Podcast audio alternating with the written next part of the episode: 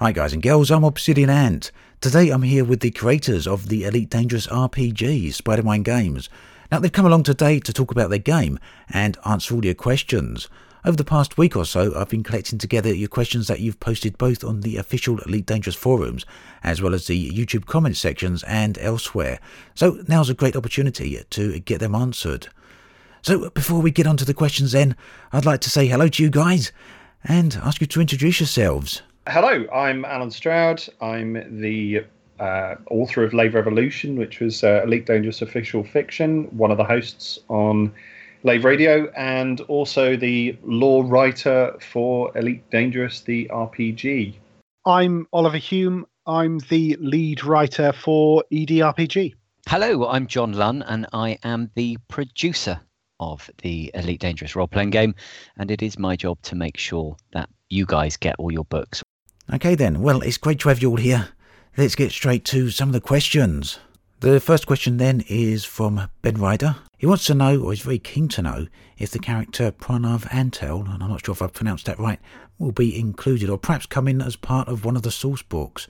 He says he knows a great many creative players who have helped form the lore in the game around these characters, and they've all been pub- that sort of information has been published on Galnet. So will it be possible to have these characters as part of the backstory for the R P G? Um, Alan, why don't you answer that one? Okay, I thought I would. Um, right, so there's a strategy here, I think. Um, and this is starting to emerge with the current fiction content that's going up on the Kickstarter, and people might might sort of see that. Um, and I think uh, both John and Oliver have been incredibly gracious and kind and kind of let me spin my webs, as it were, a little bit to, to make some of this happen. I'm very aware of what's going on on Inara. I'm very aware of other people writing content related to the characters that are in game. Uh, I am only human, so I can't keep up with all of it. Um, and it will be, you know, it will be tricky to coordinate. However, um, it is really important that what is produced, um, what is produced in terms of the lore that goes into these books, is as close as we can get it to what's going on in game, and is reflective and, and of the the incredible content that, that players are producing. So if there is stuff that people want to do in relation to a specific character, send it in. You know, we're happy to look at it. Um, people know probably by my reputation with the things that I do, if If I don't think something's very good, I will I will say so. But I will say so in a way that is is entirely uh, trying to, to make it better. I want to encourage people's creativity, and I want to get it up to a standard that, that makes everybody realise that, you know, this is a really good piece of, of work. So I'm I'm not, you know, that isn't to try and discourage people. That's to try and get them to, you know, Um, if there's if there's something small, and, and you know, a second pair of eyes always helps to to make sure something's consistent. So specifically on that character or on characters, uh, I've literally just sent a story over to John and Oliver for the end of the Kickstarter that deals with the Frontier First Encounters character Meredith Argent. Um, we are looking to bring these elements of, you know, of all of the, the, the canon and the, you know, how it sort of worked through, we're looking to, to bring those in as much as possible. So yes, we would look at anything relating to the current Power Play characters. Yeah, that's great. So I really think that's something a lot of people are looking for, things that they can recognise and relate to in terms of uh, the characters. So it's great to hear, as well as the fact that they can have some input into the game. Yep, yep, absolutely. Next question then, are Spider-Mind Games looking for a Traveller-like R P G or a Star Trek-like R P G? So in other words, will it be progression from low-level grunt to sharpshooter Calamity Jane, or will it be ensign to junior lieutenant, but you stay the same?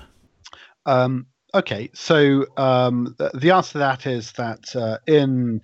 Uh, Elite Dangerous, the general style is that uh, it, it's a, a case of, of continual improvement. So in the computer game, obviously you start off in the most basic ship and you work up and up and up, your ranks go up and your ship generally improves unless you have a, a disaster. And that's very much reflected in the R P G as well. So uh, your skills will improve as you increase in rank. Your skills improve as you do more missions. You'll get more money in, and you'll be able to buy bigger and better spaceships. the The campaign is uh, the it, the game is designed basically so that uh, there's a nice even progression between you improving your skills and getting the larger spacecraft. So you'll only ever be able to get sort of like, um, say, for example, the fully kitted out Anaconda pretty much by the time that you've reached Elite. So that's the idea behind the mathematics of the game. And of course, different G Ms will do things differently. Uh, some G Ms might want to have a, a low wealth campaign, so the characters are always struggling, you know, and, and that's fine. That could be quite interesting. Uh, and others might be impatient and they want their players in to be in the bigger ships much earlier. I mean, you can do either, but the default assumption of the game is that, yep, you steadily improve as you go along. And there's little hints for the games master to uh, tell them how much income you should be giving your players, kind of, you know, over time. And you're completely allowed to ignore it. That's absolutely fine. But if you want, uh, you know, to benefit from, you know, the mathematics behind the game, then, yeah, when you're designing your missions, you can take advice, you know, from the G M section. So a lot of the progression is very much focused on ship and equipment, or does your rank also play a part in in that? I saw you mention that by the time you get to an Anaconda, you're likely to be elite in ranking. Does does your rank influence what you can purchase at all? Uh, no, your rank doesn't directly influence it. Um, I mean, the way it works is that uh, behind the scenes, um, when when I created uh, the system, I sort of balanced out how much money, you know, I expected characters to have by rank. Now, this this is really going into the the, the meta stuff, I mean, and, and it's entirely optional. But uh, if if you played other uh, role playing games such as Dungeons and Dragons, for instance, um, it's very rare for a first level character to kind of wander into a dungeon and find a, a plus three sword just kind of like lying there, because plus three is is one of the better swords you can get, and, and if you give them the plus three sword right at the beginning, um, it's a bit of a letdown, because what are they going to find afterwards? You know, if uh, if the the second dungeon, yeah, you've got the best armor and the best weapon, it, it you know, you lose some of the sting. So um, uh, to answer the question, I mean, improving your skills uh, and your statistics, so getting your endurance up, getting uh, your uh, various bonuses higher, is is enormously important. Um, it almost, in a, a way, overshadows what ship you have. So, for instance, if you're an elite pilot and you're in an Eagle, it's very difficult for people to even hit you anymore, because you're, um, you know, such such so good at starship piloting, assuming that's the skill that you focus on. Um, It, you, it, in terms of the, the classic gameplay, I've all I've really done is that I there's no breaks to it. If you happen to end up with two hundred million credits, yeah, you can buy you can buy an Anaconda, no problem. Get it off the shelf. If your G M has been generous enough to give it to you, you might even steal one in game. For instance, from a, a pirate, you know, you kill the pirates, you nick their ship, and you know that's that's absolutely fine. Uh, but the um, for general play. And so as a general guide, there is there are instructions there for the games master, so that um, they can create a game that doesn't fall out of balance too early. To be honest, by the time you get to the top ranks like Dangerous and uh, Deadly and Elite, you can kind of chuck that stuff out the window. At that point, you can quite comfortably give anyone any ship. Uh, sorry, John wants to have a go. And just uh, as uh, from a basic Um, ranking up point of view, each player begins as harmless, as they would expect, and then they earn rank points by doing good things, like experience points if anybody's played D and D. And when you get to a certain number of rank points, that's when you jump up to mostly harmless, and so on. So your progression is very much um, uh, beholden to the number of rank points that you get. But of course, an adventure is written, as Oliver says, with the G M's guide telling the G M the kind of level of rank points for the kind of missions that you would expect the rank amateur to to, to take on. And as you progress through your ranks up to mostly harmless and competent and so on and so forth, you then get the slightly harder missions with the slightly more rank points. Uh, the the weapons and the skills, the the enemy, the the N P Cs and the ships should all generally rank up with you. That's the plan, at least. Right, okay then. Next question. Will the career paths in the R P G include all the ones in the video games, such as mining, exploring and trading? Uh, yes, yes, they're, they're, they're all in there. So, um, yeah, you can absolutely... Um, the way that we've done it, um, the default assumption in game is that... Uh, everyone sort of has their own independent ship and they've got their own life. So uh, one person might be a Cobra pilot and they're a trader.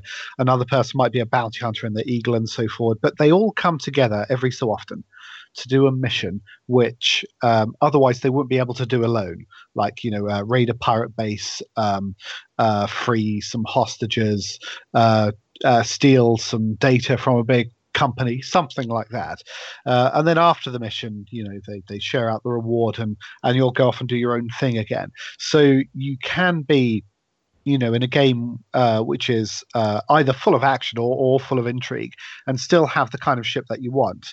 Um, we we do this with something called Between Adventures, which is where after you've done an adventure, you Uh, for all intents and purposes, you roll to see uh, how much money you make from your either your trading, your exploration, your asteroid mining, or your bounty hunting. And so those are the four uh, career paths um, that you can do in the core book. And there'll be others as we go along.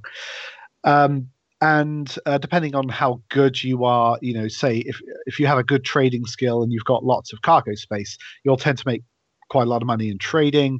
Um, if you're a ship that's got very advanced refineries and prospector limpet drones and collector limpets and, and good mining lasers and so forth, you tend to make a lot of money in mining uh, and things like that. And um, uh, basically, the idea is that um, is, is is that you know you're not just uh, defined by the group.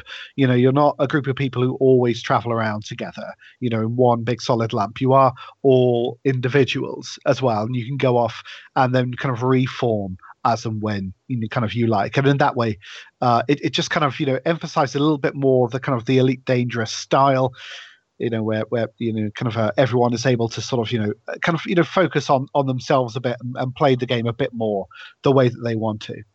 Right. So in terms of progress and the ability to earn money, would you say that all the career paths are equal? Well, actually, no. Um, what we've got, there are in fact prejudices, um, and they exist, exist for quite specific reasons. So to give you an example, um, bounty hunting tends, not always the case, but it tends to give you less money than trading. And trading in this game, at the, at the very least, um, uh, tends to earn a bit less money than mining. Now, the reason for this, uh, it's not just because I have, you know, big problems with bounty hunters. I, I don't like them or something. It's because um, there's a real advantage in having uh, a ship that's outfitted for combat, in the fact that, you know, uh, obviously it's good for bounty hunting, but even if you're flying around in a mission and say there's a corrupt police force tries to pull you over and, uh, you know, kind of shake you down, you know, having a combat ship is great in that case. Uh, if you ha- you're taking on a military mission for the Alliance, say, and you're engaging Imperial fighters, uh, again, it's great to have a combat ship. And so if, if in a way, all the career paths earned money equally, you know, only, this is only in Between Adventures. In, in the actual mission, you all earn the same amount of money. So, uh, you know, if your mission giver offers you two hundred thousand credits to do a mission, everyone gets that reward. But in terms of um, your Between Adventures, bounty hunting tends to earn a little less, and things like mining, which takes up much more internal space, tends to earn more. If you think about uh, one, I mean, one of the classic complaints in Elite Dangerous is that um, you know, uh, you know, traders don't stand a chance against really powerful combat ships, because combat ships are obviously, they're designed out for combat, and most of your internal space has to be filled with cargo bays.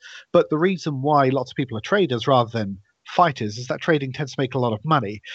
So Between Adventures is an attempt to sort of remedy that. So in a way, if you go down the bounty hunter route, you have to accept you're going to be making less money, you know, in your kind of, you know, diamondback scout, that's bounty hunting, than the chap in the Type six transporter. Now, he's going to make lots of money between adventures, but in the actual game, of course, he's stuck with two small hard points and lots of cargo bays that aren't contributing hugely amount to the fight. And whereas your ship, you know, is is big and beefy, and you know, you're you're the, the king of the battlefield when when the fight kicks off. And so in this way, um, we sort of achieve a little bit of balance, and so that everyone can sort of feel that their choices are valued a bit more. Yeah, that makes sense. So essentially, in terms of the bounty hunter, their asset is very much in their ship rather than their wallet.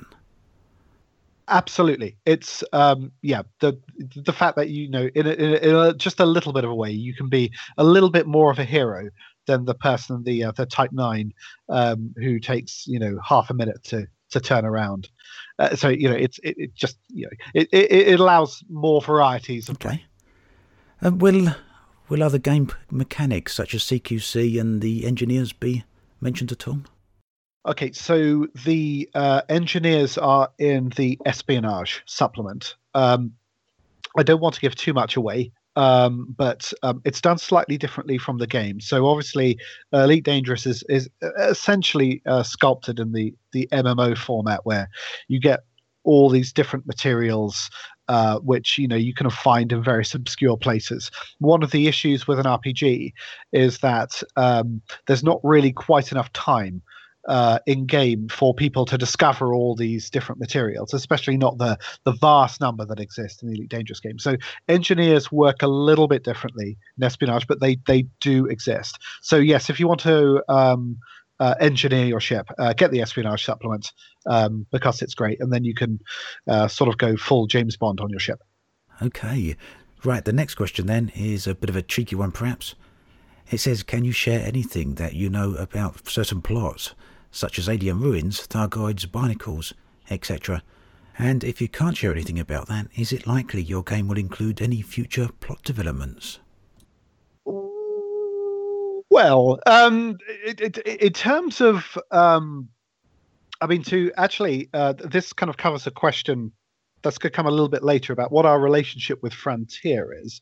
Um So uh, our, our business relationship with Frontier is very good in terms of the fact that when we ask a question, they they come straight back to us.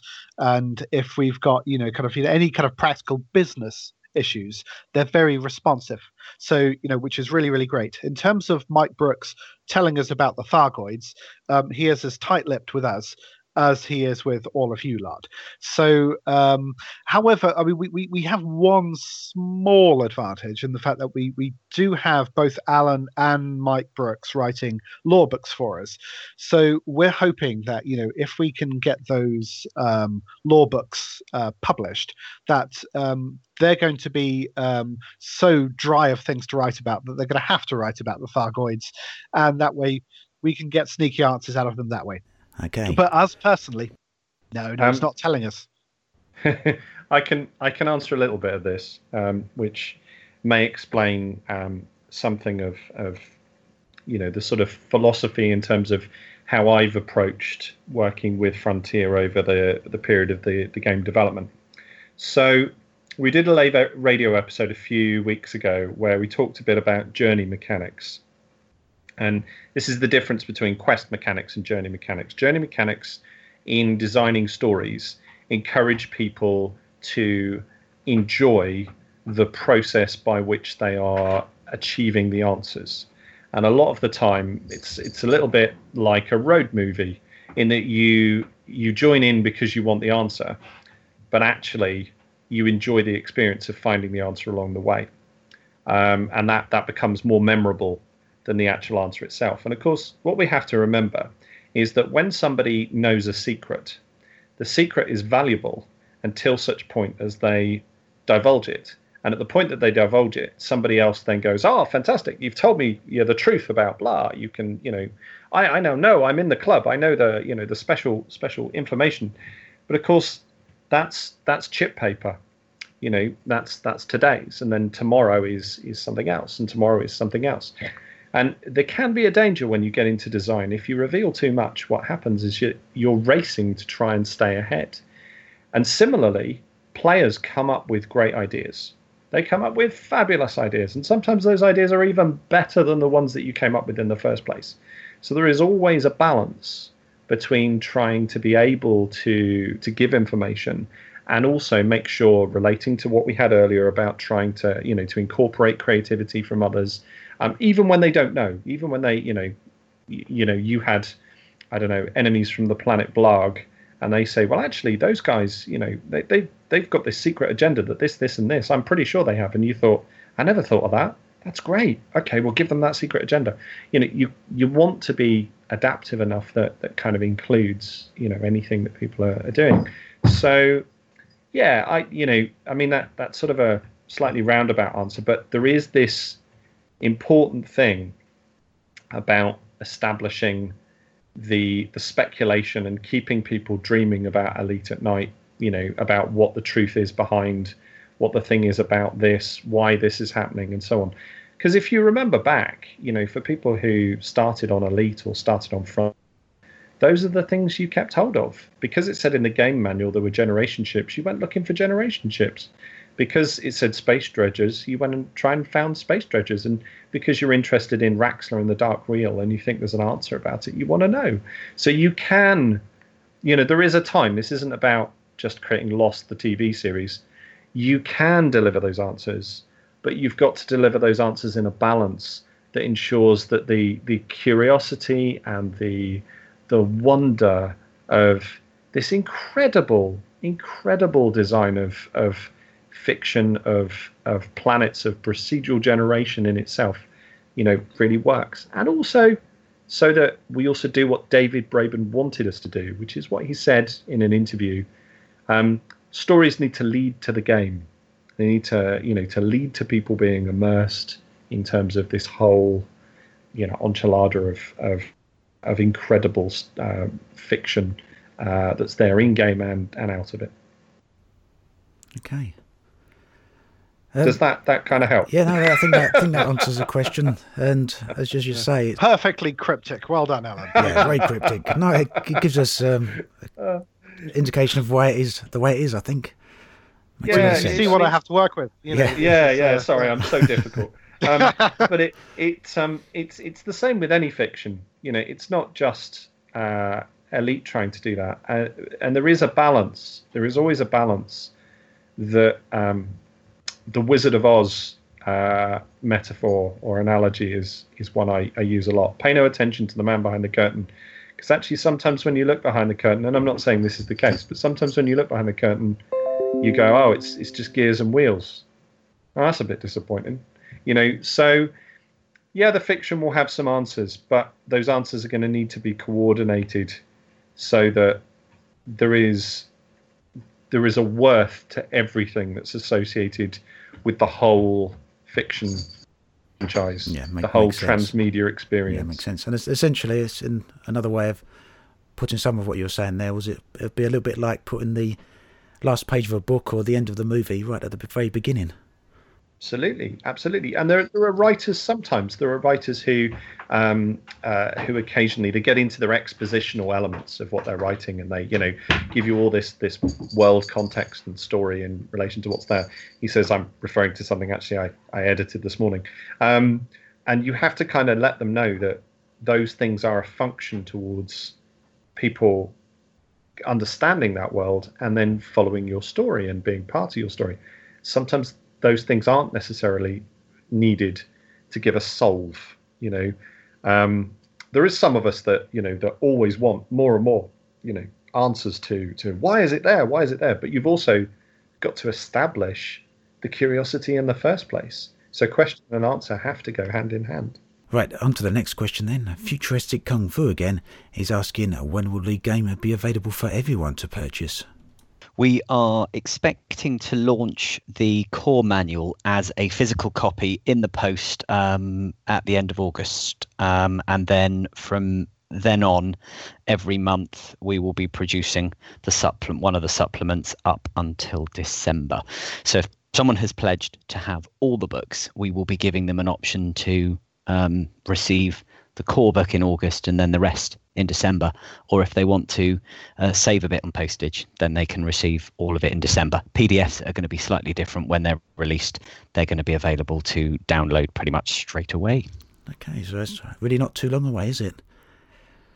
Hopefully not. Um, there is, of course, the usual caveat, um, which is that, you know, um, ash clouds and um, famine and pestilence and the four horsemen of the apocalypse and all that sort of stuff um, uh, aside, we're, we're planning for, for an August release, uh, which is quite exciting. Okay. Unicorn has got a serious question, he says. He wants to know who he can play with. Now, I don't know if this is something you can answer, but is there any way of finding groups online and things like that? Not just for Elite, perhaps, but for role-play games in general. Do you have any advice for that? It, it's the eternal problem for um, R P Gs. Um, it, the, the solution is probably on the internet, I would think. There's a, a, a nice system called Roll twenty, which is a role-playing game agnostic system. So basically what it does is that it gives you the tools to play any game that you like on it. Um, uh, Alan actually is a bit more experienced in this. I'll just I'll hand over to Alan. What do you think, Alan? Uh, well, I, I, you you came straight at me very quickly there, uh, uh, Oliver. Um, yeah, no, um, I completely agree with you. I think the Roll twenty is great. Um, Google Hangouts is great. Making use of some of the established um, community areas. You know, the more we've got sort of little chats and, and what have you going on. Uh, Inara has been very good in that, you know, there's a lot of content that, that people are, are starting to, to sort of role play elements there. You've got a little bit of it on the Elite Dangerous forums, which is quite good. I think what I was going to get to is that, yes, we want to play the game. And actually, that's the the important thing of E D R P G. Um, at the same time, role playing becomes, when you're when you're immersed in a game world, role-playing becomes something that can be a way of belonging to that immersion. And so the the Elite Dangerous role-playing game is a way to start something with a small group of people who you might play with every, you know, every week, um, once you've got it sorted out and you're on Google Hangouts together. It's also really nice to be able to then share that in a wider community. So whatever you've done in your adventure this week, having some ongoing, continuous Um, yeah, logging of, uh, of you know, a commander's adventures and, and stuff, and it it's a way of belonging.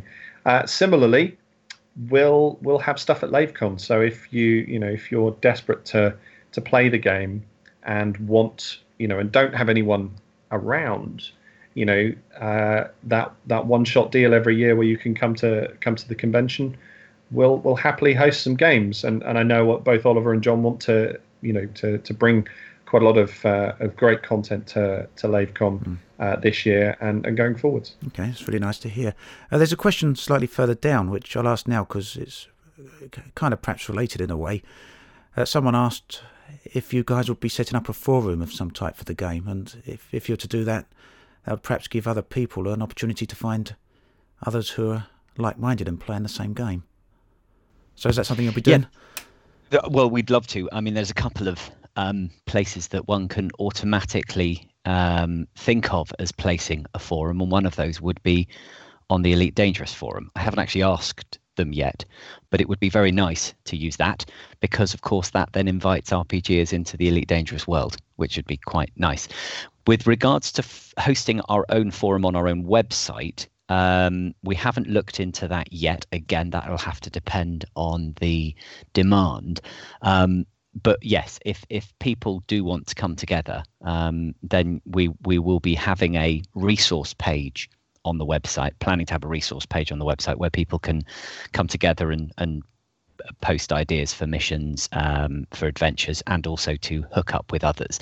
And just jumping back to the Roll twenty um, specifically, we will be, as soon as the Kickstarter has ended, pretty much straight away, we'll be getting in touch with Roll twenty so that we can upload some maps, the combat maps and various other um, resources onto Roll twenty. So if people do meet up virtually online, they can use that as the platform through which they can actually physically roll their dice and, and um, you know, carry out the combat bits of the R P G. Okay, nice. So I'll be there very early on. Hopefully, yes. Okay. Um, we've got a bunch of questions here from Neil DeWitt, but we'll, we'll go through them all, I think. Um, he asks if you guys have created any other tabletop games before, if you've got any other experience with that. Shall, shall uh, I answer that? Yes, by all means. Um, so I do.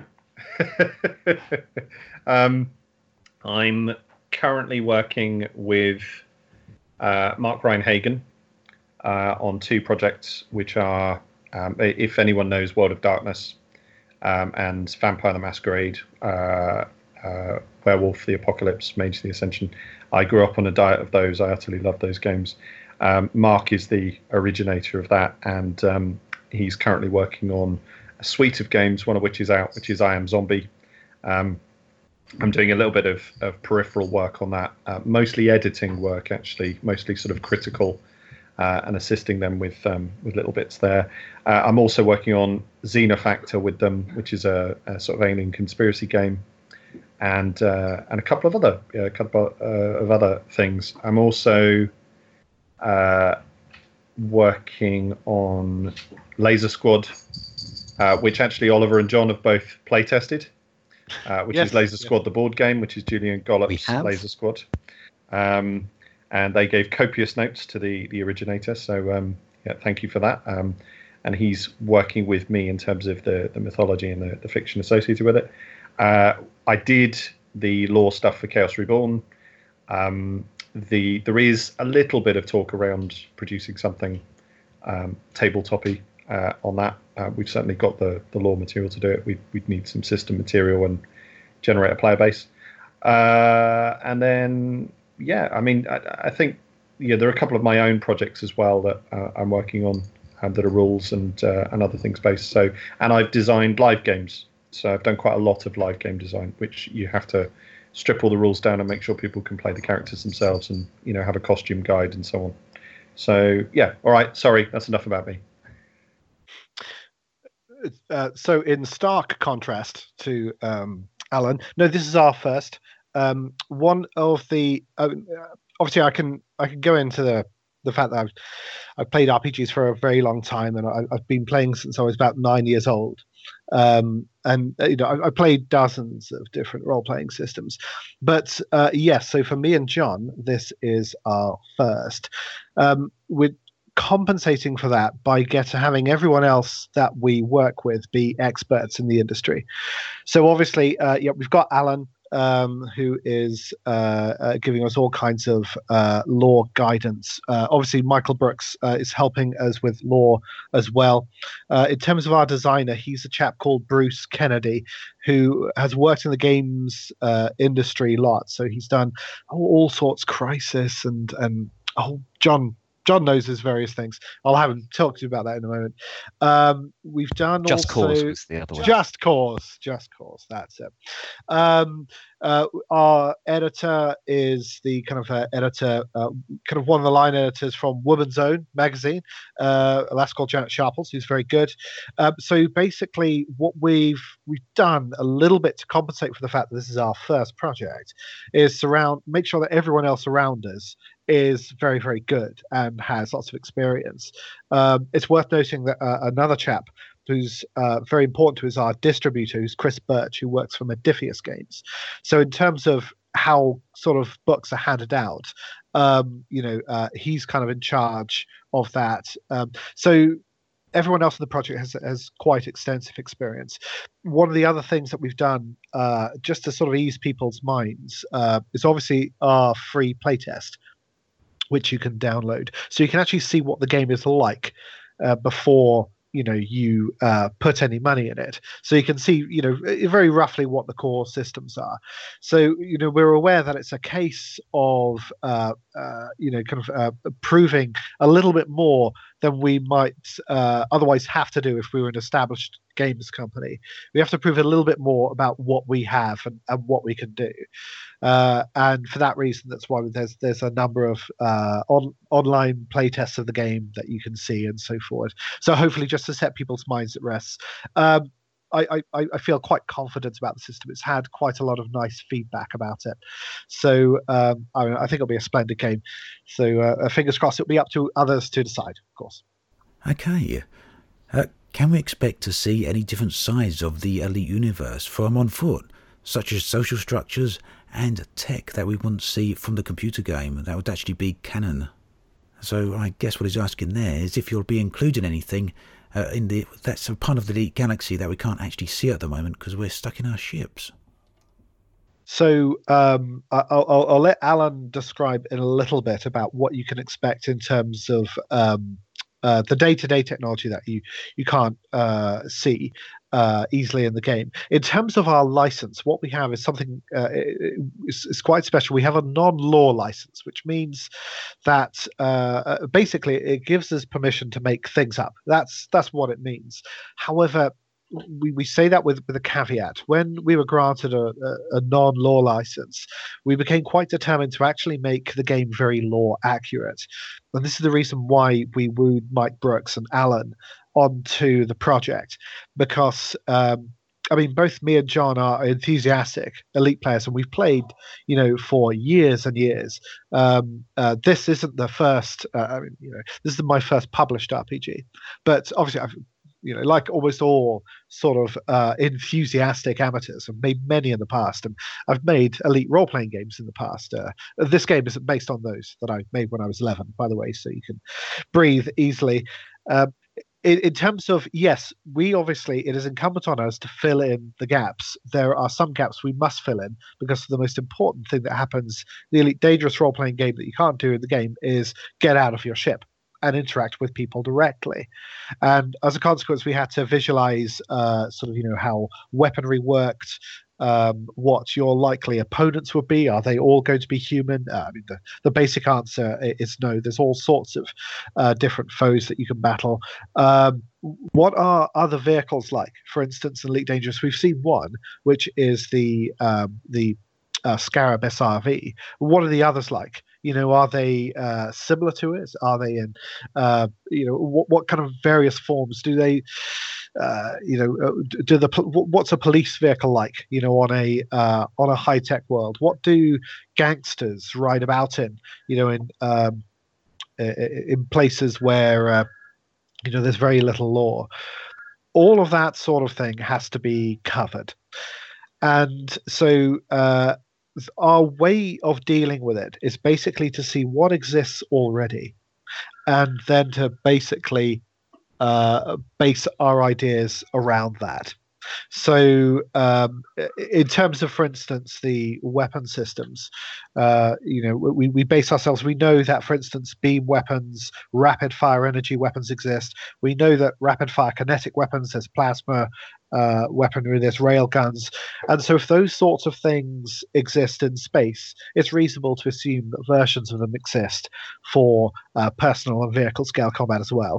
Uh, likewise with, with armor, we know there's things like uh, reactive armor in game is, is mentioned. Um, so any clues that we can pick from the main game, we've incorporated into the sort of uh, the smaller scales, the personal and the vehicle scale combat. And we've just tried to, you know, kind of take our hints from what already exists. And so that's that's more or less the style. Now, in terms of our frontier bound to what we create, uh, the answer to that is no. Uh, they could go a different direction. And if they do, it's incumbent on us in future publications to catch up with them. Uh, however, if, if something's relatively well thought out, if something works and is functional, um, chances are, you know, uh, unless Frontier have a very good reason, maybe for saying no, um, they, they they may well uh, go with uh, with some of what we've created. I mean, a good example of this is in the Star Wars universe. So um, in nineteen eighty-seven, there was a Star Wars role-playing game, and obviously based off the original films, because none of the other films had been made yet. And in several of the supplements, they created new things in there. One of the things they invented was uh, something called the Juggernaut, which was a big kind of wheeled uh, armored truck that was uh, was which the kind of you know Empire owned, and and you can actually uh, see this Juggernaut. It's in the uh, latest film, Rogue One. Uh, they've got it, so they took it straight from the role playing game book, and they put it in the um, you know in the films. So there is a cross pollination that can occur here. Uh, but Frontier, of course, they're not dependent on us. They can go a different way. Um, Alan, did you want to say something? Yeah, I was going to say that this mirrors the actual design process that was done for the the fiction guides that I produced in the first place in two thousand thirteen.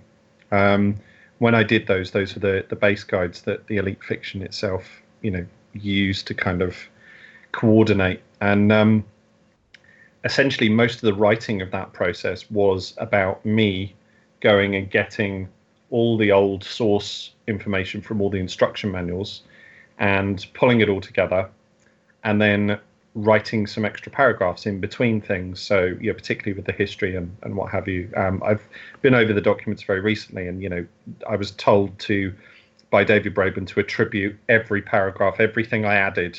They had to see exactly where I'd added it. So I, you know, that's what I did. And what that meant was that I could go off and try and make all this make sense. Frontier could then read it and make a decision what they wanted to keep or what they wanted to change, which made their circumstance in terms of trying to create a consistency much easier, because someone had already suggested a consistency and all they had to do was effectively pick up and edit rather than write the entire consistency themselves. And essentially what the R P G's license allows is it allows a continuation of that design process, because as Oliver quite clearly said, we're not going to get everything right. Um, there's a good example really in the Elite Fiction, because of course the Gallant novels were produced prior to the incorporation of the Frameshift drive. Um, so the briefing that the Gallant authors who were commissioned to write those books had been given was that there would be microjumping. So those three books have microjumping in them. And of course, then the community decided that Frameshift was really cool. Frontier picked up Frameshift, found a way to implement it and design it. So it, it doesn't quite fit. Now, you don't want that. You know, you as a writer and as, as you know, as a as a designer, you kind of want to minimize those inconsistencies. So We'll, we'll do our best to make sure that they are minimal, but at the same time, everybody's got a vested interest. And of course, if if there is a great plot coming eighteen months from now that involves a particular aspect of the computer game being designed to work a particular way, and we don't have that in the R P G, then, you know, c'est la vie. Um, and you kind of, as long as the the players accept that that's where we're working from, we're trying to be as informed and as accurate as possible, um, then, you know, that's how you move forward. Um, and it is advantageous to all parties in that regard, because it lets Frontier effectively have the R P G as a stalking horse to try out some of this, and then they can work out which they keep and which they, they decide they need to change and use in a different way. So, yeah, it really sounds like you're putting a lot of thought into fleshing out the Elite universe and making sure it's consistent. I think a lot of people are going to be really pleased to hear that. So moving on um, to the next question. What other tabletop R P Gs did you draw inspiration from? And I think we can probably throw in another question there. Does the Elite Dangerous R P G cater to any particular playing style? Okay, um, so just very briefly, in terms of other R P Gs, um, I would say Uh, the speed of the system is probably inspired by the uh, the Star Wars D six system, uh, which West End Games made. Um, uh, the idea of uh, accruing, um, you know, kind of uh, the, almost like the treasure economy, where you're you're becoming more powerful and you're getting bigger ships and more equipment and so forth, is is inspired, I'd say, by uh, Dungeons and Dragons. There's various aspects, I'd say, um, the, uh, Shadowrun would have inspired me as well. So uh, things like um, cybernetics, there being um, a limit, for instance, as to the amount of cybernetics that uh, a human body can take, uh, the idea of rejection and uh, little things like that. Um, yeah, kind of influenced a little bit by that kind of cyberpunky uh, little bit. I, I I find it hard I have to say, I often sometimes have to consciously stop myself from making kind of, you know, every criminal a cyberpunk. Uh, and I, hopefully I've done that in the book now, uh, but you'll judge that yourself later. Um, in terms of playing styles, um, now I've tried to keep it open. One thing that E D R P G is, is that it's a system that's designed for speed. So if you're looking for um, something that's kind of quite ponderous and simulationist, um, it, that that's not that's not this game, not really. Um, the justification for that is that um, I know that a lot of people come to Elite Dangerous and they think of it. They they say they go, well, this is uh, an in-depth uh, simulation of, of flying a spaceship. It, it is. But when you actually sort of get to things like the the combat, for instance, it becomes much, much more instinctive and it's a much wilder game. And my experience of, of playing uh, Elite Dangerous, you know, when I'm, I'm in a, a combat situation is that it's very wild and crazy and that, you know, the, the, the adrenaline is pumping. People are coming at you from all sorts of different angles. And it alternates between this point where you're in very close dogfights, they're all swirling around, to when, you know, you're uh, at a, a great deal of distance and you're just slowly, you know, kind of, you're five kilometers away from that pirate, which everyone else is shooting, and you're trying to get there in time. And so there's kind of that alternation between the the furiousness of up close combat and the more stately kind of, you know, at distance. And so what I've tried to go for in the game is to capture that feel of Elite Dangerous rather than trying to capture every specific mechanic. Um, so, I mean, it's uh, ultimately uh, in terms of how you play it, um, you can absolutely play it as, as a combat game. And, and people, of course, because we've had to emphasize the combat mechanics during the, the Kickstarter, that there's maybe an unfair perception that it's all about fighting. But actually, some of the most successful games uh, in the playtest that I've done have been in espionage, where it's all about uh, maybe going in, swapping out, you know, one contract for another, hacking into an enemy base, finding out someone's secrets. Those sorts of games, it goes very well with, because because there's the game doesn't stop very often. When you're making a check, it's it's not very complicated to resolve it. So it's not a case of you're maybe calculating how many successes you need, and you often don't have to roll multiple times to accomplish your object your objective. If uh, you want to do something, you know, a difficulty is set and you try and do it. So the game mechanics hopefully don't get in the way very much. Where they are complicated, they're complicated between the adventures. So, uh, for instance, the parts where you're modifying your ship, uh, if that's what you want to do, you don't have to. You can just buy different models of ships that are already pre-modified if that's what you want to do. But if you're modifying your ship, that does take some time. But it's also something that you can do in between the game. You don't have to do it while the game's going on and sort of stopping everyone else from playing, because I have become conscious that, that time is a very valuable commodity these days, and that people are reluctant to put aside as much time as they used to. You know, when they're role playing, they'll they'll meet. They're not going to be meeting several times a night. They'll meet once a week if they're really dedicated. You know, often just once a month. You know, uh, for a get together. So your game time has to be quite meaningful. So I'd say you can play the game in any way you want, uh, but be prepared for a game that's fast and that, you know, doesn't halt, you know, uh, to kind of resolve its actions. All right. I think that kind of answers part of the next question as well, which is, uh, would you be able to give some more information on rules for non-combat orientated activities, such as hacking, bartering, or building, or rules that go beyond the difficulty check? Um, so the the general idea for all skill checks in the game, I say it unapologetically, is that there is, for the most part, there will be a single difficulty check, and there you go. Now, it might be, for instance, if you wanted to simulate a more complex hacking system, um, you could, for instance, as a games master, have a computer where first you've got to hack the code, uh, then you've got to input the, you know, the security dongle that you found from somewhere else. Uh, uh, then, uh, you know, maybe you've got to kind of uh, uh, convince the kind of uh, the computer's basic A I that you are the person who you're imitating. So maybe you've got to bluff them. So, you know, as a G M, you can introduce a number of steps yourself.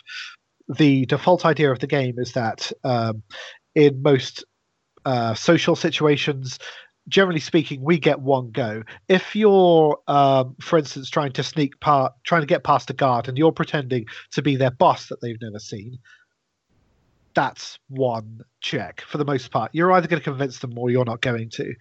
Um, the G M, of course, can simulate more complicated systems, but uh, for the most part, uh, no. It's it's um, you know, you've got sort of uh, you've got this one check, and there you go, and that's very consciously part of the game. Yeah, it feed, you know, feeds it, back it's, into it's fast, what you were yeah. saying earlier about keeping the pace of the game, and that makes sense. Yes, yeah. absolutely. Okay.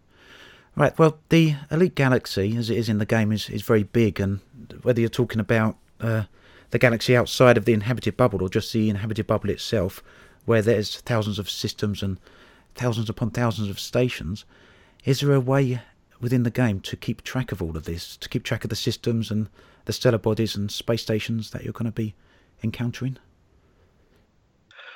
So for the most part, uh, it's not actually as much as a problem as you might think. Uh, One of the things that people might imagine is that when you create an Elite Dangerous game, what you do is that you get sort of the entire galaxy or most of it, and then you have to write an adventure for every little bit of it. Of course, that's impossible. The, the scale of the galaxy is too big. The, def- the default way of playing Elite Dangerous, and this is just a suggestion, is that people get together for missions. So, for instance, there could be... Um, Uh, an issue on the planet Altair. So say uh, there is uh, a chap who uh, is uh, trying to release a virus, deadly virus in the space station or on, you know, maybe uh, a moon base somewhere, and you've got to stop them. Well, there the action takes place in Altair. You might map some of the systems around it, but, you know, for the most part, it's happening Uh, in one sort of section. You can also, um, and what I found was very good during playtest, is to create uh, a small area of the galaxy that you call your own. So you create sort of a dozen systems, and then people fly between those systems, and they often make kind of return journeys to the same kind of planets because the plot is drawing them there. And there you have a much more kind of focused kind of adventure. It'll still seem quite large to your players, but, um, you know, for the most part, the, the campaign might take place in a very small area. Between adventures, it's assumed that you go across the galaxy, and you can go sort of more or less wherever you like. But it's it's not difficult when you're doing a mission-based structure to say, well, actually, the mission is taking place here in Groombridge thirty-four. It's not taking place, you know, uh, out in the middle of beyond. In a way, there's no reason for your players to just go wherever they like if their mission is in a place, a single place. Uh, there are guides in the book. If you want to create a sandbox adventure, um, that there's some good advice in uh, both how you sort of create your own region of the galaxy, what kind of plots you come up with to entertain your players and so forward.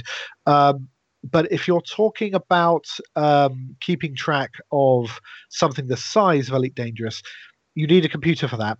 And actually, there's already quite a good computer game that, that that sort of captures that experience for you. So it's a bit, so it's a bit different in the R P G. Um, Alan, did you want to say something? Just really to chime in on what you're you're saying, in that people can get a sense of how that mission structure and that, you know, objective-based structure is um, is is currently being thought through. Um, just by, by looking at the updates on the Kickstarter, um, what the guys have uh, have done, and I, I went to them with this as a proposal. Um, having run a Kickstarter, I knew very much that you need content every day. You have to have content. And so I, I proposed to them that um, uh, I'd write episodic short stories. And all of those short stories are written to a jumping off point, to an adventure point. So much as, and uh, John will John will laugh at this. Much as John sent me an email the other day saying, "Oh, oh, the wreck is excellent. I really love the wreck." I'm paraphrasing. Um, are you going to finish it? Are you going to finish it? And uh, and I said, well, I, I could do, I guess. But the whole point is that it leaves you on a cliffhanger. So that's the moment where you can bring a group of players in and you can start an adventure about finding out what what they found on the wreck and what clues they have regarding um, generation ships and, you know, and, and this, that, and the other.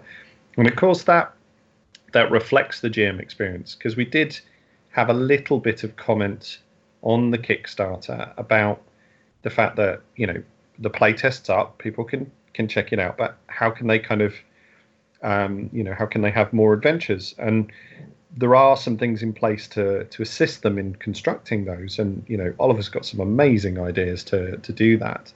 Uh, but at the same time, if if we've just got a little bit of that fiction content, it sort of sets them up to to then go and have their own you know thoughts as as to what these things are. Of course, we'll you know we'll put together a briefing document in terms of stuff for the G M to know that uh, that the players don't necessarily know from reading the story. Um, but it, it just, you know, that, that, that whole design idea kind of shows how this approach, you know, is, is going to work, I think, or the prototype of this approach, because obviously we'll refine and we'll, we'll come up with things that are better and more popular and so on, uh, later on. Uh, so, yeah, basically those little snippets of stories you're talking about there, like the example of the one with the wreck, they act as a hook to get people in. Yes, yes, absolutely that, you know, and all those stories, some of them are, some of them are a bit more uh, burning in terms of their curiosity than others. Um, the Unexpected Guest is a murder mystery. The Wreck, uh, an exploration discovery uh, thing. Um, Live Bait is a sort of a heist, sort of a chase. Um, Last Wishes is a package delivery. And the one that's just gone to the guys at the moment, who I don't know if either of them have read it yet. They went to them this morning, which is nope. Poor Little Poor Little Rich Girl. Poor Little Rich Girl is a rescue story um, with with a bit of, you know, um, sort of treasure, essentially, you know, lore or knowledge-based treasure, treasure at the centre of it. And it's lovely because what it does is it ties in with the whole idea behind the character creation ethos, which is that your character is not the hero of the galaxy, that is um, powered above all others and is designed and has been brought up from an infant to be the hero. Your character, as you um, go through the character generation rules, will see that they are basically normal people who have entered into the uh, profession of Um, galactic trading, as you do in uh, an elite. You know, you've you've done your Pil- Pilots Federation license, and off you go. And these all these different missions are very appropriate for that type of character. They they're not just requiring the one hero, and and I think that's lovely as well, because it means that everybody can be involved. So the next question then is, what sort of mechanics, if any, are being considered for smugglers and contraband? Is that something you can tell us a bit about? Um, yeah, so there's um, you do have silent running in the game. So the, the existing mechanic um, is there. So you can you can run your ship in silently. I've always been in two minds about how Elite Dangerous does it. This idea that you ask for docking permission and then you sneak in silently. It's, it's always been a little bit funny. I suppose they're separate systems. Maybe that can work. The idea in the game is that there's more than one hurdle to overcome when you're smuggling. You know, once you've landed your ship, that's not the end of the story. So uh, obviously at that point, you might, you know, in, in stations with very high security, you might have to smuggle these goods past customs. You might need to have, you know, kind of a concealed cargo bay, maybe sort of a la Millennium Falcon type thing. Um, I think it'd be quite difficult to smuggle in, you know, kind of two hundred fifty-six tons of narcotics into Seoul, for instance. You know, I think that'll be a relatively hard thing to do. So the advantage of the R P G is that it doesn't begin and end at the ships. Um, you know, you can uh, have an adventure trying to, you know, procure these items, and you can have an adventure trying to ship them to your contacts at the end. And there's all sorts of, of um, wicked things that a G M can do. So, yeah, you know, like uh, make sure that your contact, for instance, you know, that you're selling your drugs to has died um, or has been arrested. So you're left with all the drugs. What do I do with them then? Or you're being hounded by a police detective who maybe you've sh- shaken off. Maybe he's trying to pull you out of hyperspace. But then, you know, he's coming, you know, no sooner have you landed, he's coming through the slot. And it becomes a race to get this stuff off and make sure that your your nemesis isn't kind of tracking you down. So it opens up all these additional adventure options. Uh, many of them, I mean, they don't have to be defined as procedures. So it's not a case of, oh, there's a smuggling mini game to beat. but there are rules, and therefore silent running. There's rules in, you know, sort of uh, uh, in the game for sneaking around. And so you can combine those sorts of things together to create quite an interesting smuggling experience. Um, after the initial Kickstarter goodies, how do Spider-Mind Games see longer-term support of the uh, product line? Well, this kind of boils down to how well the core manual does.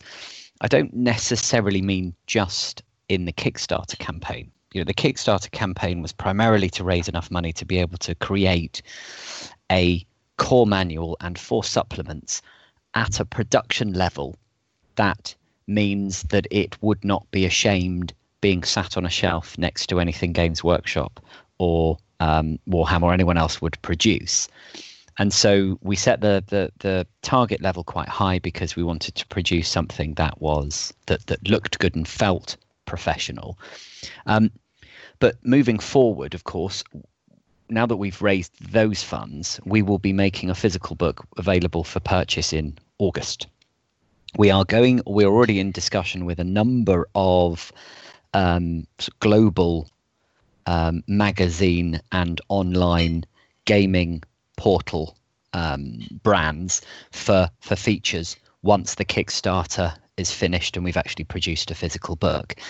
And obviously then we'll have to see how it sells as an R P G on its own. If the take-up is sufficient enough, then any of the books that weren't stretch gold in the Kickstarter, we would then take a look at releasing at that point to an audience, because we'd know what that gaming base was in, in numbers. They have to be of a certain level for us to want to go ahead and, and pay for a professional um, team to put together the book. Um, and if, if if those numbers are there, then we will look to create those books so that the owner of the core manual and the four supplements can also in the future be a proud owner of all the various uh, attached lore and technical books.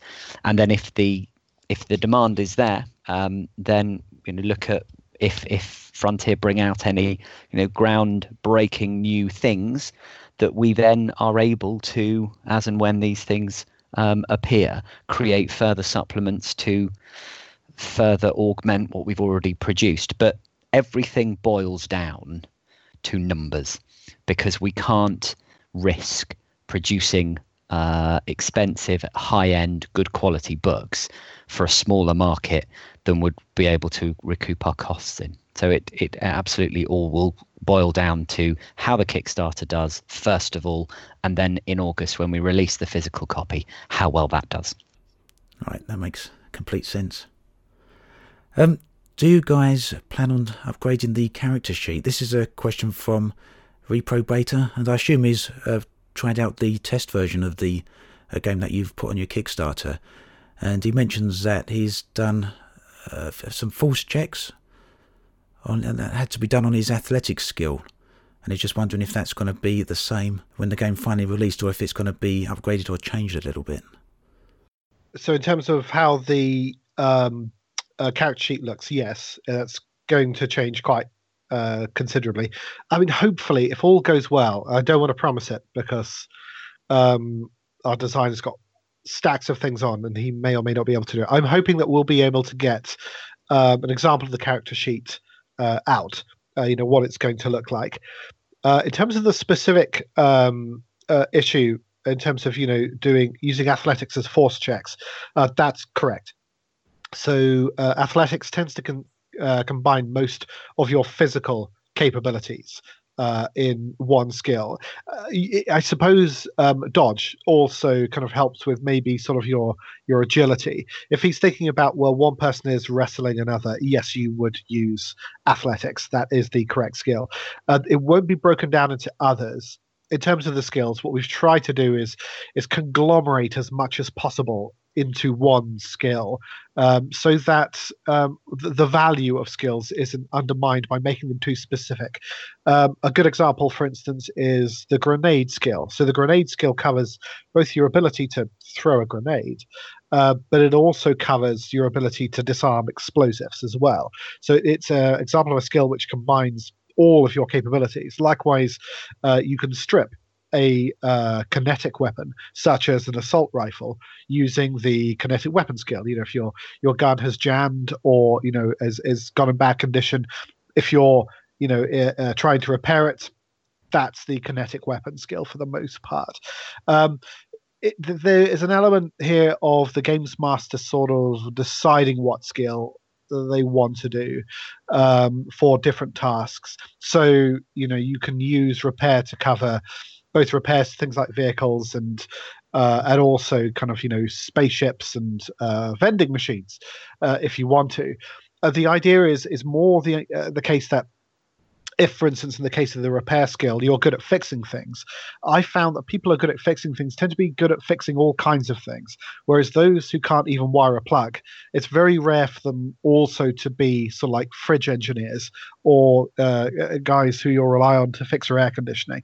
Many of these things, it's just an instinct, tend to tie together. There are people who are good with their hands and people who aren't. In the case of athletics, there are people who are sort of uh, uh, beta males like me who don't have a very imposing uh, physique and can't jump uh, necessarily very far. And then there are people uh, like Usain Bolt, uh, who is not only extremely fast, uh, for some reason is also able to do the long jump very well, and he appears to be very physically strong. I find that these things tend to all sort of meld together. That's the direction that the game is taking. Um, but yes, if you're after um, uh, separate skills for physical capabilities, no, that's not in this system. Okay. Got a very incre- interesting question next from Sandro Samarco. He wants to know if the game's going to have Space Lounge.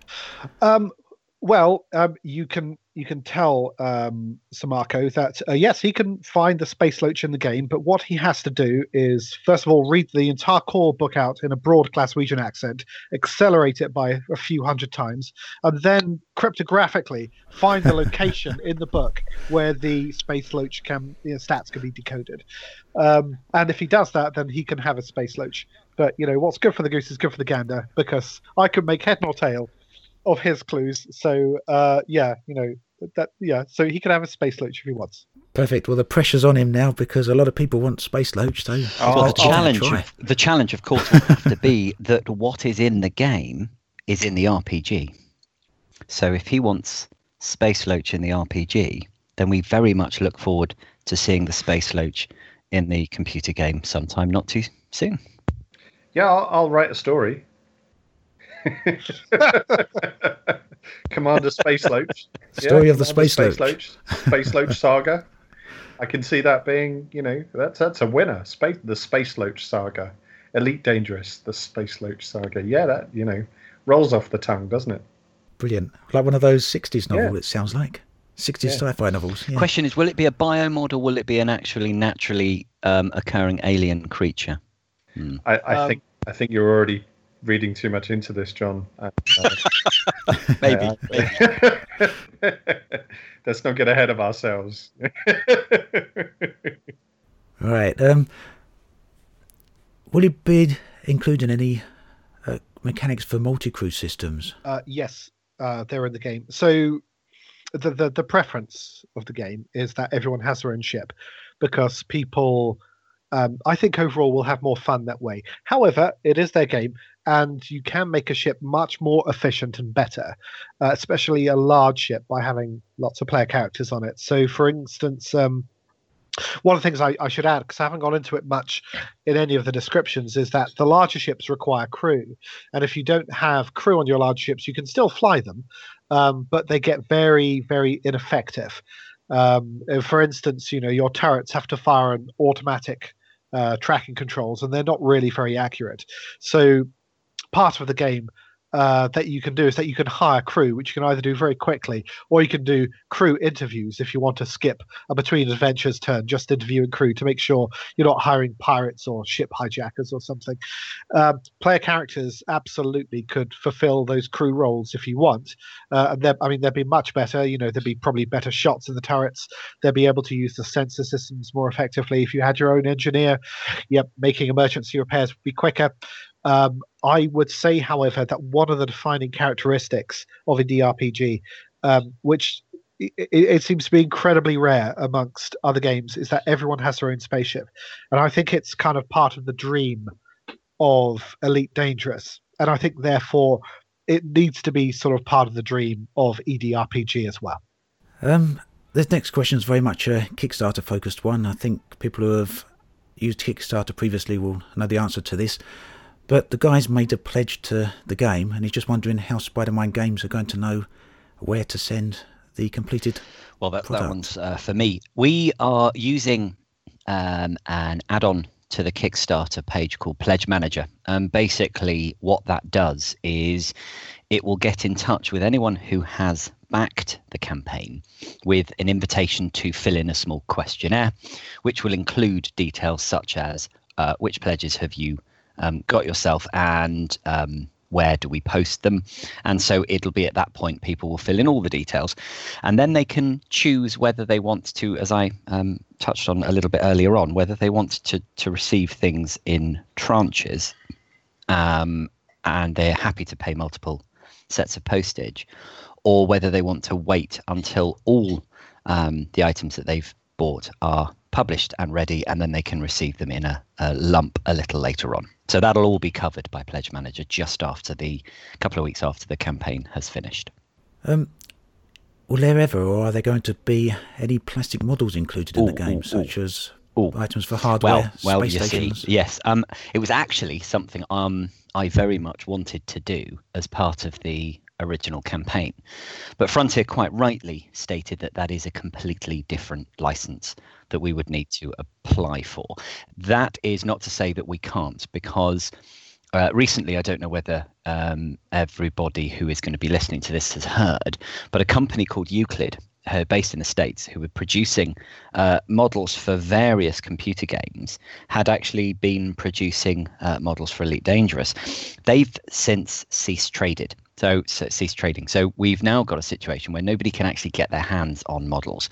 And I think that not only would models be a good thing for the R P G, but I've got a sneaking suspicion that if they were at the right level, at the right size and at the right price point, it might be something that a wider audience of Elite Dangerous players might be interested in. So again, it goes back to, if the book is at a successful level that makes us believe that there's a market out there, um, then that's one of the things I would very much like to approach Frontier on. And what we would then have to do is produce some models, show Frontier, have their art people approve it. So there's a huge mountain to climb, and I'm, I'm not I'm not even entirely convinced that Frontier want them. But on the basis that Frontier have um, made Uh, sort of enthusiastic noises before, we would certainly look to do that once um, this is this is done and dusted. I don't think jumping on the model bandwagon right now is sensible, because we've still got the R P G to produce. But if if the R P G is successful enough afterwards, then, you know, I personally, for one, would love to see some of those models. Yeah, that's a very exciting possibility, actually. I've seen a lot of people uh, often talking about or asking about the possibility of ships, various types, or indeed any other items out of the Elite. Oh yeah, like the little S R Vs and, and, and things like that would be would be awesome. Yeah, it certainly would be yeah. awesome. Or little yes. station yes. models, anything yeah. like that. Great stuff. Yeah. Right. The next question is about one of the uh, stretch goals. Uh, it's about a, a, a screen. Shouldn't the G M screen be first rather than a player screen? Is there any real tangible benefit to uh, doing it the way you're doing it, I think, has been the, asked. The reason why we put the art boost there first was because um, people will be aware of artists such as Josh Attack.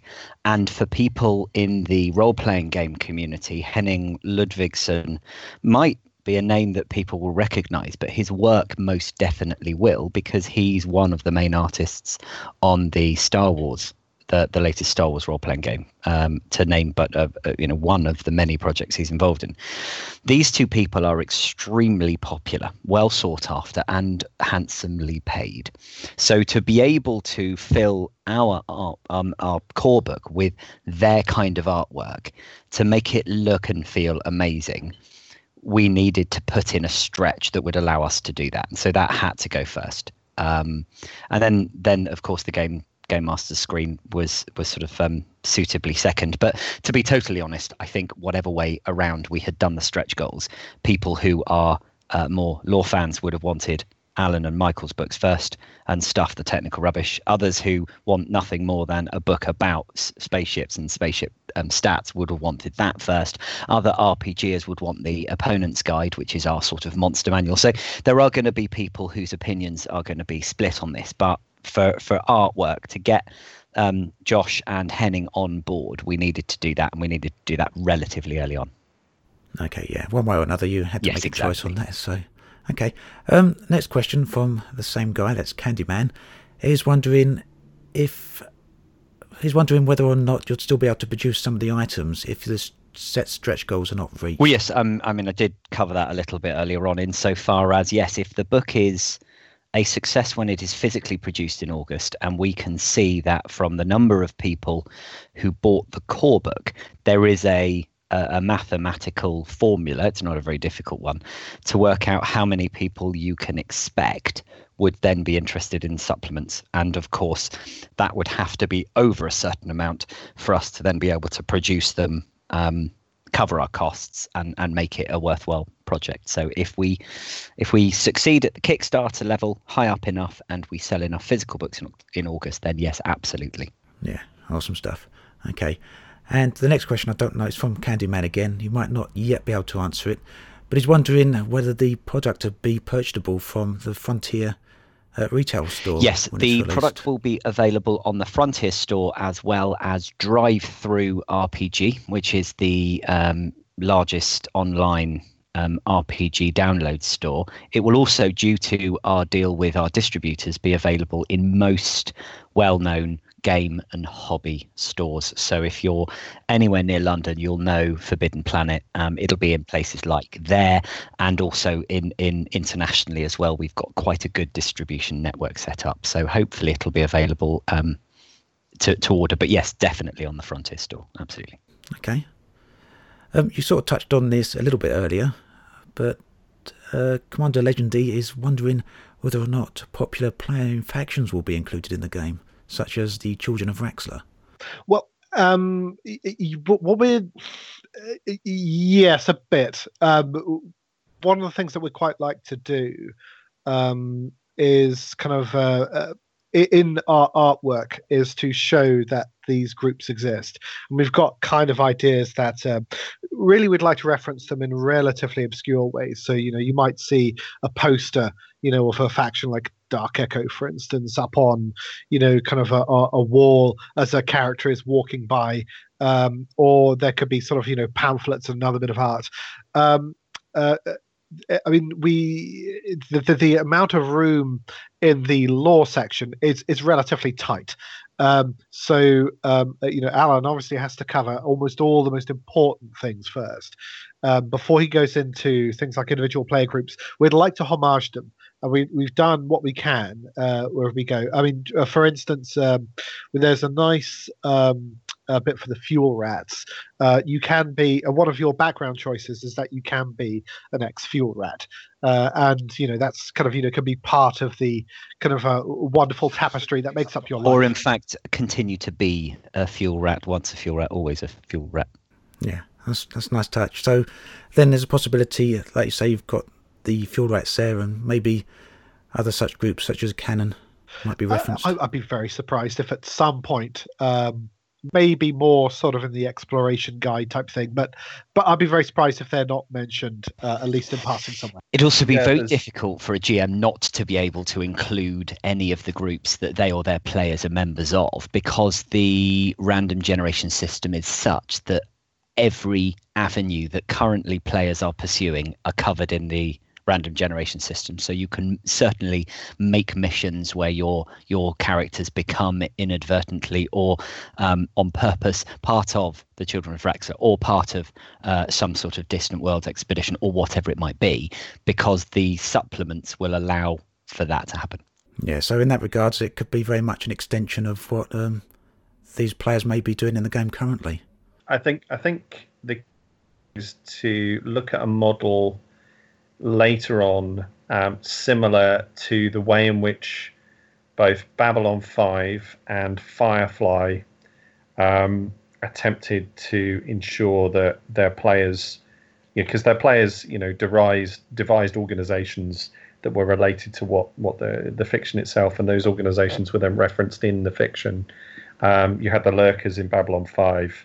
Um, you had the browncoats in um, uh, in Firefly, and um, that that's one of the best things about the you know the community, because both of both of those franchises you know had a very dedicated core, and actually there's a there's a similar situation with with Elite Dangerous. Of course, you know if players are investing time in any aspect of the ongoing stories that are in the game, or the stories that um, you know that uh, that the R P Gs, or you know their own player groups, we want to find ways in which we can accommodate, include, uh, you know sometimes that will be from the G M themselves, you know and it will be the way in which the G M manages the mission and so on and so forth and their own stuff, and sometimes that might be with little nods and tricks that make make people go, oh yeah, you know that's our group, that's our group which is lovely. you know yeah brilliant So almost like Easter yeah, eggs. Well, or, you know, or, or, you know, I mean, Easter eggs implies that there'd be something secretive, and uh, actually, you know, you can you can make a respectful kind of hat tip to what people are doing and include them without necessarily hiding things. Um, so, yeah, you know, but but but enough to indicate, because the one thing I think we all acknowledge and appreciate, and it's come up obviously earlier, is that players are generating their own stories and owning the aspects and content that's going on in the game right now. And you want to reflect that, you know, you want to you want to celebrate that. You want people to go, yeah, you know, I'm I'm part of this universe. Um, that's really important. And if we have a resource on the website, I mean, the website at the moment is, is is keyed up to be as simple as possible for the Kickstarter campaign. But if we added a resource site there where people could, as it were, post their own stories and their own mission hooks and their own adventures that they've gone on, as Alan said, if somebody mentions a group, another party might then go, oh, yeah, no, we'll do that. And then they'll latch on. And these things will create themselves, as much as we'll have um, Alan writing his mission hooks, sort of the professional input. Other people will be encouraged to post theirs on there as well, which people can then use. And then, as you've seen in the, the E D forums, people then multiply that, and then it, they, they they they run away with themselves. And so that that will be very much actively encouraged. How we do it yet we don't quite know from a purely physical point of view, but that's certainly something that we're talking about at the moment and trying to put together for the end of the campaign. Okay. Uh, Starman would like to know if you're going to be producing any videos featuring the R P G. We already have, um, insofar as we've got some playtests, uh, a lovely um, group of online, uh, well, an online gaming channel called the Critical Twits um, came and filmed the uh, playtest, the Quick Start Adventure, um, and they they have um, published their results on their own YouTube channel, if anyone searches Critical Twits. But a link for those and an interview with Oliver and myself are on the Kickstarter page as well, if people want to have a look at that. Okay, and I'll include them in the video then, and the video description for here. Um, Futuristic Kung Fu is wondering how many types of storylines a G M will be able to create only using the base handbook. Okay, um, so if we're being really cheeky, um, it would be ten times ten times ten times ten times ten times ten, whatever that is. It's um, it's it, it, technically loads, but in practice, um, what you have in the book is something called the random generation system. Uh, this is a tool that you can use to create your own adventures. So the default ones that are covered in the core book, and I wanted to do more, but my goodness, they take up a lot of pages, and you can only go so far into them.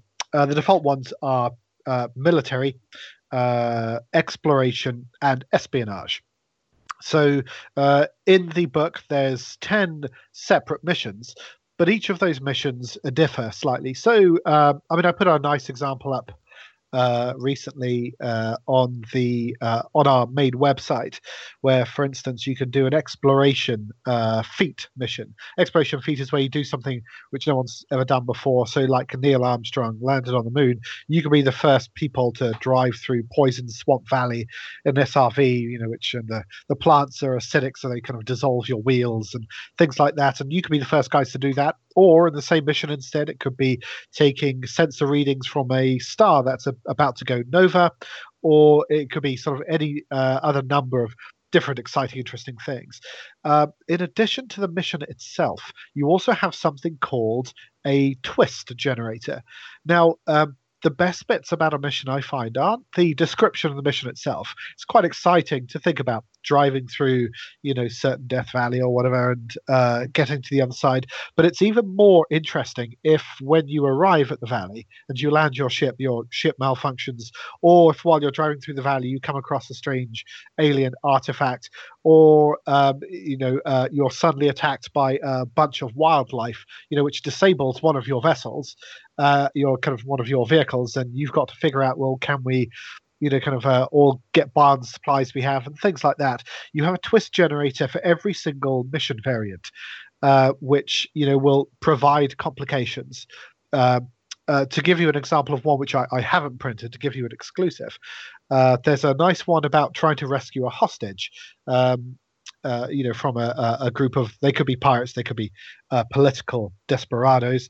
Um, and when you rescue the chap, it could turn out that there's more than one hostage. It could turn out the hostage is gravely ill, so moving him is incredibly risky. It could be that the hostage um, is suffering from uh, Stockholm syndrome and has started to support, you know, his captors and so forth. So there's all these different variants that you can create. The nice thing about the twist generator is that you don't just have to have one twist. You can have, if you really hate your players, you can have multiple twists so that it's not just one thing that's kind of, you know, potentially going wrong or complicating things.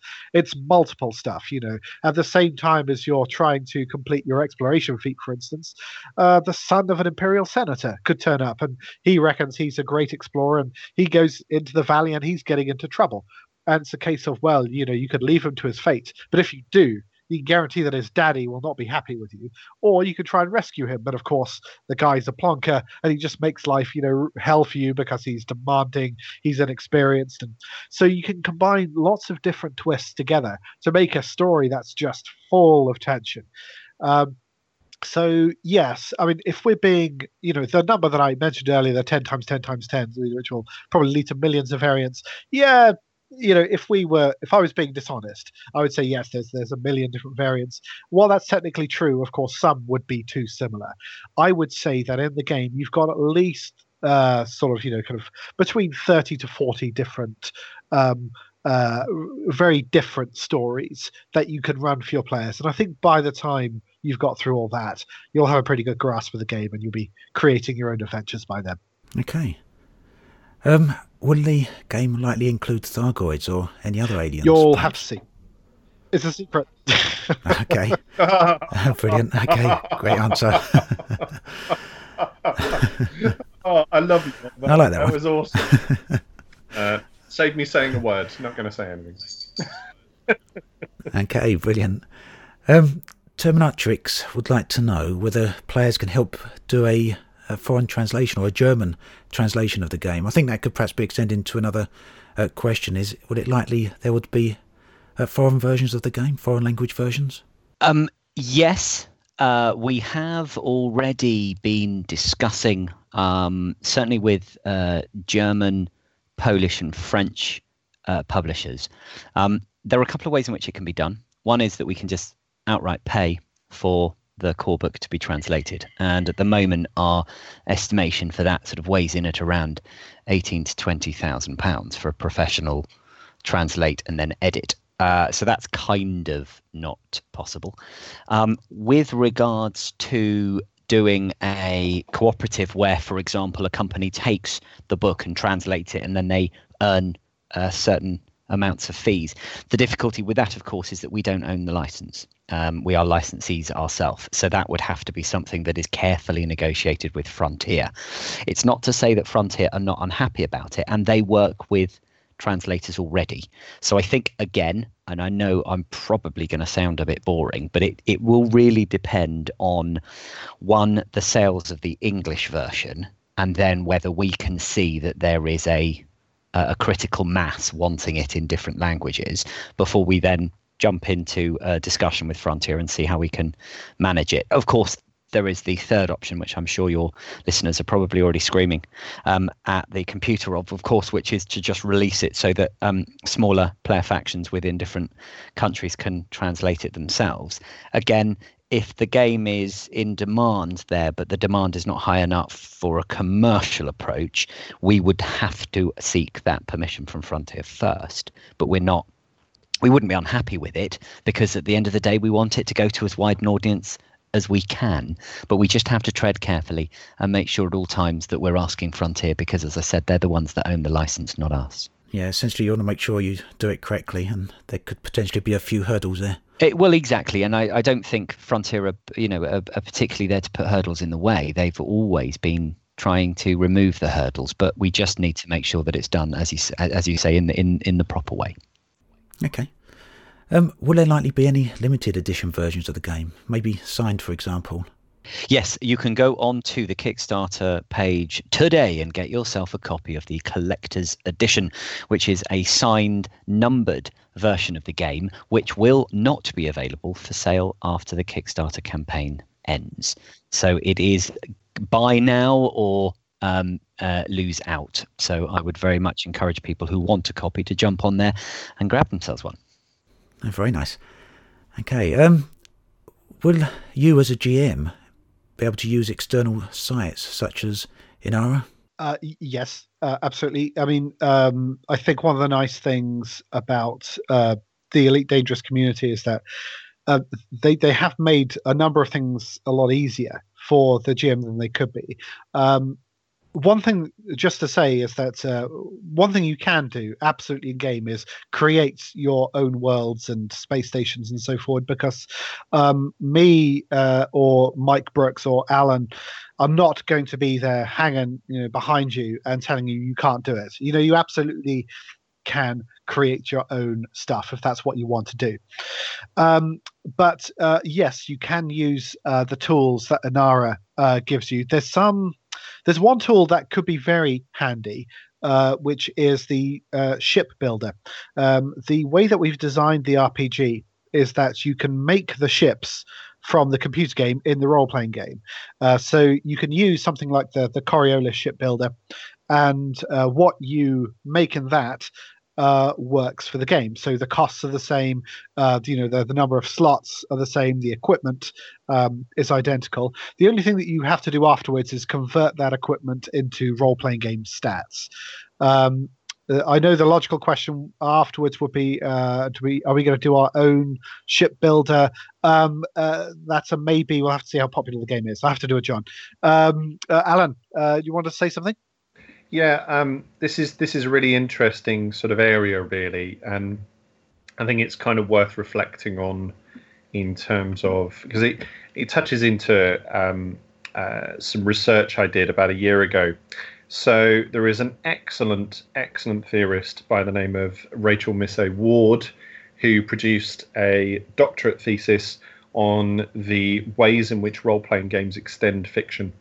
And actually, she looked at she looked at a variety of different case studies, but she was looking at the ways in which, specifically the ways in which um, the essentially the licensed information comes out from the the company, you know, that's that's producing the game world, or the, you know, whatever the, the game product is, and then how G Ms interpret and add to what's there. Now, um, the thing is with, you know, with that relationship in a role-playing game is that role-playing games are entirely unique to, to pretty much every other medium where you're you're interacting with the uh, the material, when you're interacting with the text, because you have this this whole concept of official and I P and intellectual property, and you know what what that is, and then you have this this idea of effectively freely associating with the text and coming up with things on a Sunday night that your players are doing, you know, could could could shape, change, you know, do all sorts of different stuff. And for a while, you could see why companies were sort of conservative and reticent about this. But actually, it boils down ultimately to the fact that people are generating their own canon. They're generating their own stories. They're generating their own, you know, what happened next. Um, and you see that across all forms of fiction. Um, Star Trek is a is a great example, um, with with all sorts of relation characters that were not uh, not the way in which those relationships went in, um, you know, within the, the, the books or the, the films. The Ring of Socin, if anybody would like to read uh, in the nineteen seventies, would give you a perfect example of that. Um, Harry Potter, you see, you know, there, there are hundreds of things where people are continuing the stories that mean something to them. And actually, you want to embrace that. Um, I think when you do, players understand what, you know, what works, what doesn't work, what's what's sort of the difference between the tools they're using, the tools someone else is using, how official is this, how official is this not. Um, and I think that's fine. You know, you want that that relationship to be fluid, and you want that relationship to be um, uh, to be friendly in terms of the way in which that works. Yeah, I think that's a hallmark of a great game, to be perfectly honest. It's, it's something that I feel a lot of people are looking for. It's something I look for anyway. Yeah, I think so. And I mean, you know, I don't think H P Lovecraft thought that Cthulhu was going to end up as a as a cuddly toy, did he? You know, um, yeah, I think I think that's the that's the thing. You see that, you see those things happening. Okay, right. We're coming towards the end of the questions now. Then we got two more. So, uh, one of the last one, or second to last one, is from Coldman, and he wants to know, well, firstly, how you'll address supercruise. He asks if it's going to be boring, and will there be a risk of space madness? Oh gosh. Um, okay, so um, in terms of supercruise, yes, it's in the game. Uh, the advantage of the R P G is that uh, if anything boring is happening, um, then you can skip it. So let's say, for instance, you know, at the extreme end, you're making the Hutton run. You can come, you know, into Alpha Centauri, and um, the G M can simply say an hour and a half later, you make it to Hutton Orbital, which um, saves you a great deal of time. Um, in terms of the mechanics, many of it is similar. So supercruise is described in the game, and, and how it functions and so forth. You can be interdicted. Uh, interdiction uh, works, you know, in its own way. It's actually one of the very few bits of the games where I do have a little bit of a mini game going on. So um, essentially, you have to, the person who wins interdiction is the person who wins two spaceship piloting checks in a row, which is one of those rare exceptions where, you know, normally I've said before, one skill check and it's all done. I decided it was a bit more exciting if there was a bit of push and pull going on, because that's what happens in interdiction. So supercruise is in there. Um, it's obviously the method by which uh, people travel in the Elite Dangerous computer game, so it's preserved in this game as well. Um, but if there are dull bits going on, uh, you won't have to sit there for several minutes with the games master just staring at you silently. Um, you you you can just skip to the bit where something is happening. Okay, so the G M doesn't have to sit there and make supercruise noises for half hour. Well, I mean, I do, but, uh, you know, yeah. uh, tastes vary. Yeah, yeah, you're going to record those, right, Oliver? We'll put those out as a download, right? What kind of a, uh, let's see, um, it's kind of a... Wow, that's that's like a beatbox. That was great. Yeah, it's, oh, thank you. Brilliant. There we are. Yeah. So that, missing, that's supercruise. You're Use missing your, your career. Games. Okay, the, the last question then is from Supermunch, and it's perhaps one of the most important questions, he thinks. He wants to know how you're going to deal with combat loggers. Combat loggers? You mean people who just get up from the table and walk away? Usually yeah, they're the or, ones or tip that, the table over. Yeah, well, usually they're the ones that are stiffed by the G M or the rest of the party. Um, if you walk away from the table, then uh, any amazing bits of equipment you found potentially could go missing. So it's at your own peril, but um, much, much um, harsher consequences for combat logging in an R P G than there are in the computer game. I, I used to have a passenger system when I was a G M, which basically meant uh, you, if you didn't turn up one week, your character would continue with the party, but you couldn't, the party couldn't really use your resources or any of your things. Um, and if they all die, you die as well. Um, and then gradually, you know, if that, if you were then absent the next week and there was still no idea as to where, why you were absent, you just dropped, um, you know, and, and, okay, we could continue it later or what have you, you know, as to where wherever you were, but you just didn't turn up for work that morning. So, you know, um, it kind of reflected the way in which way in which people decided to to be. Um, I don't know. I've never had it happen mid-session. yeah, unique, I'd say, yeah. Well, there's options. That's good. Well, that's it then. That's all the questions I've got here. I'd just like to thank you all for coming on and uh, talking with me and answering some questions. I think everyone's going to be really pleased to hear that. And I think you've got a great product going on there. So for everyone who's interested, they can go over and have a look at your Kickstarter page. There'll be a link in the video description. And if there's anything else you'd like to add on before we uh, finish up, you can do so. Thank you for having us. It's been uh, it's been a real pleasure, and uh, very happy to continue to answer questions over on the Kickstarter page. And there's also um, a page within the role-playing section of the Elite Dangerous Forum. If anybody has any questions that they think they might have missed out on, um, post one over there. But thank you very much for having us on. You're very welcome. In the interests of uh, uh, of trying to preserve this from not being a complete love-in, we we do love what you do. Oh, that's great to hear. we do, we do listen to you a lot, and we do love what you do. Oh, yeah, I'm properly chuffed when you uh, said that you would uh, have us on. Uh, it was very exciting. No, it's, it's great great to uh, do it. I have anything to do with Elite, and uh, I'm a fan of role-playing games to start with, so seeing one out there, that's, that's brilliant. Thanks very much. Thanks a lot, then. Thank you. Bye. See you later. Bye. So, finally, then, I'd like to thank Spider-Mind Games once more for... Uh, coming on and doing this video and this interview. There's quite a lot of questions there, and as you can tell by now, the video was pretty long, but well worthwhile. A lot of stuff answered and a lot of information given out. So if you haven't done so already, you can check out the links in the video description. You'll find a link there to the Kickstarter page, and you can go over there and check it out. They've still got a few more days yet until their campaign comes to an end. Eight days left, in fact, so enough time to get some more pledges in and hopefully get them a little bit closer to some of those rather gorgeous looking stretch goals. As always, thanks for watching, and I'll catch you guys and girls next time.